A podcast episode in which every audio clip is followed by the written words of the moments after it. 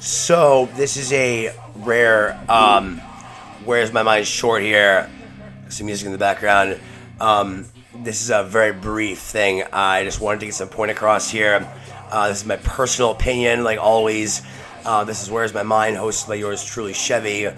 Um, so I was gifted the other day with a visit to gift me a new used microwave uh, by an old friend who I had not actually spoken to, where I was not working at least. Um, I had not spoken to this person in over ten years. Uh, we're going fifteen years, actually, about that. Like, it's been a long fucking time.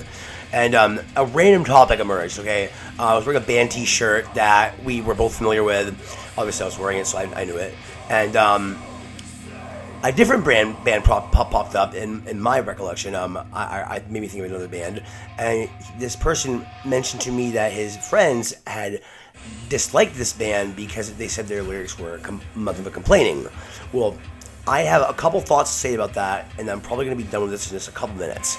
But my thoughts about a band complaining: one, if it's a metal band, you can't understand the lyrics anyway unless you actually care enough to look at the lyrics, in which case you cared enough so you liked the music, or at least are somewhat intrigued by it in some some stance. If you if you liked it enough to look at the lyrics, then that says something.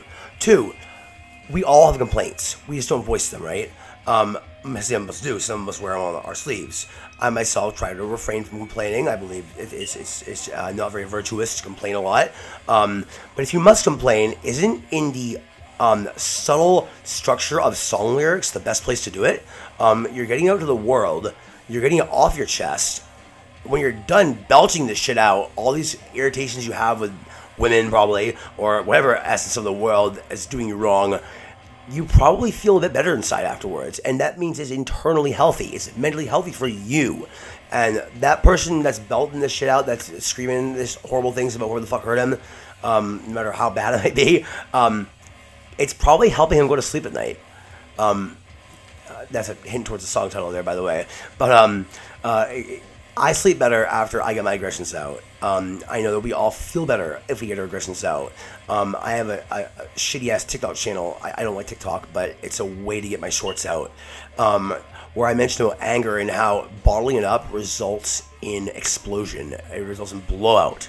Um, it's very unhealthy. I did it myself. I really hurt somebody at uh, one point um, because of my bottled-up emotions, my anger.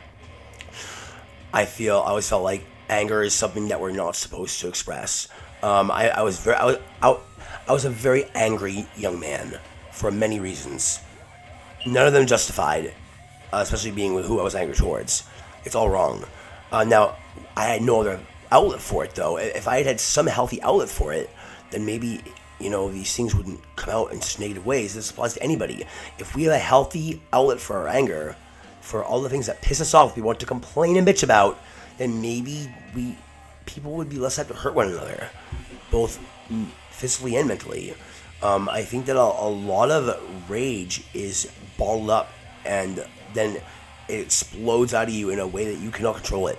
Um, so if you're going to bitch about shit through song lyrics, that's the best fucking way to do it. Chevy Kuhn over and out.